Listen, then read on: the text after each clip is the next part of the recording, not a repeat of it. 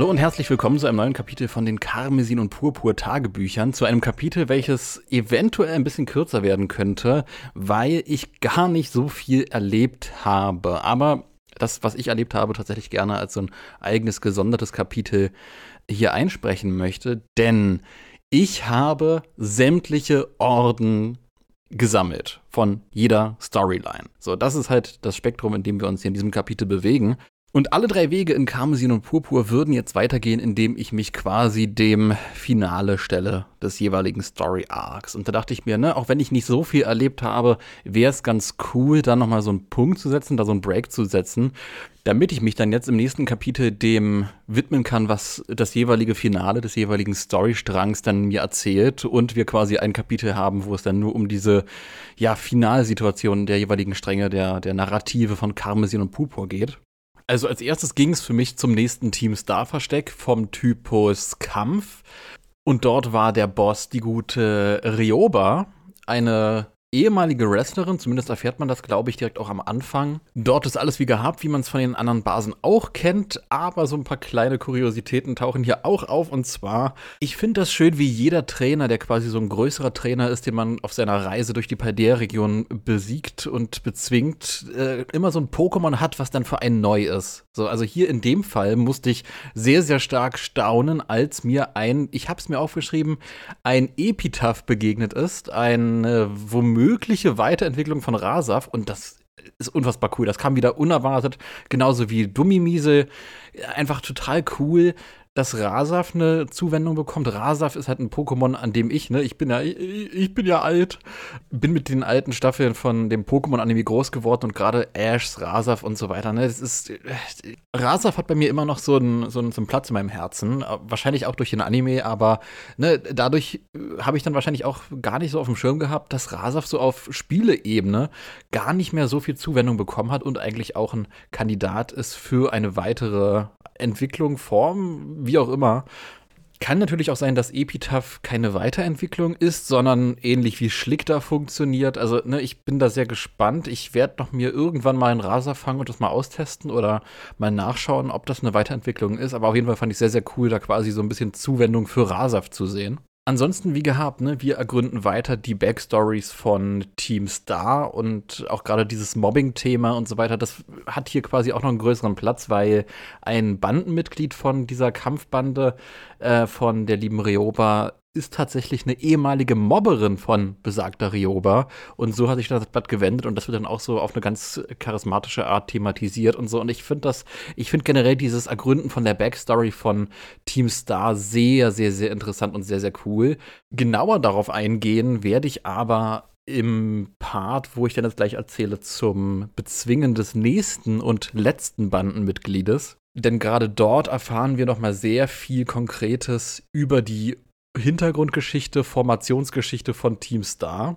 Ansonsten ist noch ganz interessant zu erwähnen, dass Ryoba die Kampfkunst quasi in die Truppe gebracht hat, also quasi für das Training der ganzen äh, Bandenchefs und so weiter zu, zuständig war. Wir haben halt gerade, wenn wir diese Team Star Bosse besiegen, halt immer sehr viel Exposé, sehr viel Erklärung, sehr viel Narrative um Team Star und wir erfahren halt auch, das fand ich sehr cool, weil es so ein bisschen mit dieser Metaebene bricht. Ne? Also andersrum. Wir gehen durch die Paldea-Region und sammeln ja Orden. Arena-Orden, aber halt auch Orden von den Bandenchefs. Und ich fand das sehr, sehr cool, dass das quasi auch in die Narrative von Team Star mit eingewoben wird, weil, na klar, wir als Spielerinnen und Spieler, ne, wir bekommen dann quasi auch einen Orden von den jeweiligen Bandenchefs und so. Aber hier wird auch nochmal explizit gesagt an der Stelle, dass sie sich, also Team Star, sich in ihrer Struktur und Beschaffenheit ähm, von den Arena Leitern und den Arena-Orden haben inspirieren lassen bei ihrer eigenen Ordenvergabe. Also, dass sie Orden haben, weil die Arenaleiter es auch haben und das quasi so ein bisschen die Inspiration daher äh, kommt. Finde ich sehr, sehr cool, weil, na, ansonsten, es, es wirft die Frage auf, ja gut, ne, warum haben die halt auch Orden? Das ist halt auch so ein bisschen so ein Rip-Off, aber es wird zur Narrative gemacht. Ja, es soll ein Rip-Off davon sein. Sie haben sich davon auch inhaltlich äh, vom Worldbuilding her inspirieren lassen. Nachdem wir dann aus dem Lager rausgehen, haben wir wieder den Anruf von äh, Cassiopeia, die uns auch nochmal so ein bisschen Hintergründe darüber gibt, wie das genau ablief, nachdem Team Star gegründet wurde.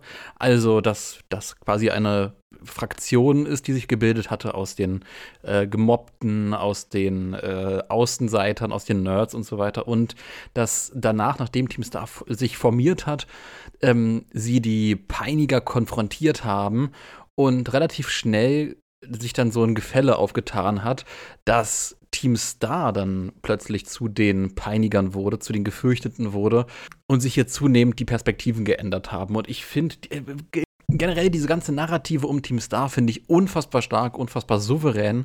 Ich finde das sehr, sehr unerwartet. Ne? Relativ plump kommen sie erstmal in den Trailern daher und hinter Team Star verbirgt sich eigentlich eine ziemlich interessante Geschichte, eine ziemlich eine ziemlich nahbare Geschichte, weil die meisten haben in ihrer Schulzeit auf die eine oder andere Art und Weise schon mal Ausgrenzung erfahren. Und äh, an der Stelle fängt man da halt auch gerade mit diesem Schulthema etwas ein, was sich eigentlich sehr, sehr organisch aus dem Grundthema der Akademie heraus ergibt und vereint das so ein bisschen als Perspektive zu Team Star ergänzend dann auf diese, auf diese Akademie gemünzt. Und apropos Akademie, die liebe Brownie hat mir nochmal den Tipp gegeben, dass ich doch mal bei den, äh, bei den Kursen der Akademie vorbeischauen soll weil sich dort noch das ein oder andere verbirgt, man da noch weitere Lehrer freischalten kann, noch weitere Dialoge freischalten kann und das gar nicht so oberflächlich daherkommt, wie ich es dem Ganzen erstmal unterstellt hatte, wie es auf mich gewirkt hat. Das ist erstmal nur das bloße Tutorial ist und dass da gar nichts weiter daraus resultiert. Aber das scheint tatsächlich nochmal in diesen Kursen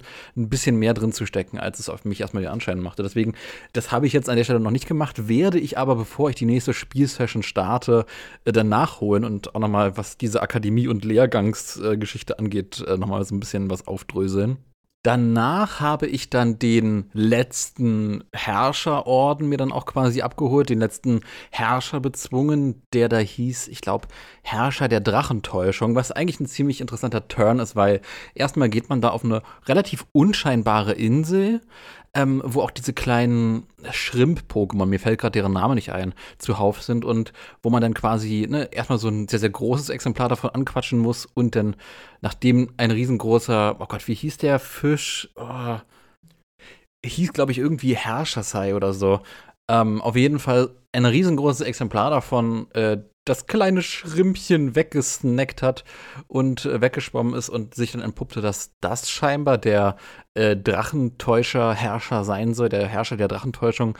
Und wir den dann verfolgt haben. Ich habe dann noch ein Exemplar selbst gefangen für meinen, äh, für meinen Pokédex etc. Aber nachdem ich dann auf eine andere Insel geschwommen bin und auch nochmal so einen kleinen Schrimp angequatscht habe, gibt es dann die Konfrontation mit diesem Ungetüm und äh, es stellt sich raus, dass der Herrscher der Drachentäuschung aus zwei Herrschern besteht und die quasi zusammen diese große Drachentäuschung vollziehen. Denn ein kleines Schrimp, was dann auch gegessen wird, ist dann tatsächlich auch der Herrscher und die arbeiten scheinbar zusammen. Fand ich irgendwie interessant, aber auch irgendwie strange, irgendwie verwunderlich. Also, hm, keine Ahnung. Auf jeden Fall geht es dann danach weiter. Wir haben dann danach weitergehend den äh, Dialog mit Pepper. Wir, wir sind so ein bisschen in diesem Schema jetzt gefangen. Ne? Wir, wir haben immer wieder dieselben Muster, die sich wiederholen, erlebt, was die Herrscher-Pokémon angeht, was die Arena-Orden angeht, was die Team Star-Bosse angeht und so weiter. Und auch hier wiederholt sich so ein bisschen das, was wir auch hatten. Dadurch, dass das hier aber das letzte Gewürz ist und der letzte Herrscher, die letzte Herrscherprüfung, gibt es dann zusätzlich dazu als Abschluss des Ganzen auch nochmal so einen Sonderpart, denn ne, wir erinnern uns an den kleinen, ach oh Gott, wie hieß der? Mafia-Hund, Maf, Mas, Ma, Meister Wuffi, keine Ahnung, ich weiß nicht mehr, wie der Hund hieß. Der, der große alte Hund vom äh, Pepper, der ist jetzt nämlich wieder voll genesen, beziehungsweise äh, findet zu seinen alten Kräften zurück in einer sehr emotionalen Cutscene, wo Pepper langsam dann die Hoffnung aufgibt und genau in dem Moment, wo er dann äh, seinen Emotionen nicht mehr standhalten kann, in dem Moment rappelt sich der Hund auf. Und ich fand das sehr, sehr schön. Also es war eine sehr, sehr schöne Cutscene, sehr, sehr emotional, sehr, sehr an den Fühls dran und generell sehr, sehr schön inszeniert. Also wir haben es geschafft, dem Hunde-Pokémon geht es dann wieder gut. Und danach kommt ein sehr, sehr interessanter Part, denn ne, wie gewohnt schalten wir halt auch dann mit dem Essen eines Sandwiches auch neue Funktionen, neue Features, neue Reitmöglichkeiten von unserem legendären Pokémon frei, von Miraidon oder Koraidon. Und an der Stelle ist es halt so, dass wir die erste Konfrontation haben zwischen Antiqua slash Futuros, je nachdem welches Spiel ihr habt, und deren Sohn Pepper. Und das ist ganz interessant, weil wir haben hier tatsächlich Ne, die, die, dieser Anruf kommt rein von den Professoren oder von einem der Professoren und ähm, Pepper äußert sich sehr, sehr abfällig, sehr, sehr abfällig ähm, gegenüber gegenüber Antiqua und Futuristen sagt auch, ne, sie hatten halt nie Zeit für mich und äh, hatten halt nur Zeit für ihre Forschungen und ne, was dann auch folgt, ist dann halt das Erkennen der Stimme des Sohnes Pepper und ah, Pepper bist du es und so. Also, das ist super interessant, diese Charakterdynamik, weil diese Charaktere sich scheinbar längere Zeit nicht gesehen haben und dann trotzdem noch etwas gedroppt wird. Und zwar sagen die Professoren, dass Pepper die einzige Person ist, die den Leuchtturm ohne weiteres betreten kann. Und das finde ich interessant. Das finde ich wahnsinnig interessant, weil warum? Also, da wird scheinbar noch irgendein großes Mysterium aufgebaut. Ich bin sehr gespannt, was es mit den Professoren auf sich hat, weil jetzt, ne, ähnlich wie es mit den Top 4 war, geht es jetzt hier wahrscheinlich auch in so einen finalen Part, wo diese Storyline, diese Herrscher-Storyline aufgelöst wird, diese Storyline mit den Professoren, mit Pepper, den legendären Pokémon und so weiter. Ich bin sehr gespannt, was es damit auf sich hat und was sich da storytechnisch verbirgt. Auf jeden Fall sagen die Professoren, wir sollen ins Labor gehen. Pepper schließt sich uns an, weil Pepper uns helfen möchte, nachdem wir ihm mit seinem Pokémon geholfen haben. Er halt sehr, sehr widerwillig, weil äh, seine Eltern und so weiter, aber ja, keine Ahnung. Ich finde ich finde das sehr, sehr interessant, was sich hier auftut. Ich habe hier an der Stelle auch nicht weitergespielt, weil ich alle Storylines, wie ich eingangs gesagt habe, zu so einem gewissen Punkt bringen wollte, um dann quasi mich jedem einzelnen Finale zu widmen.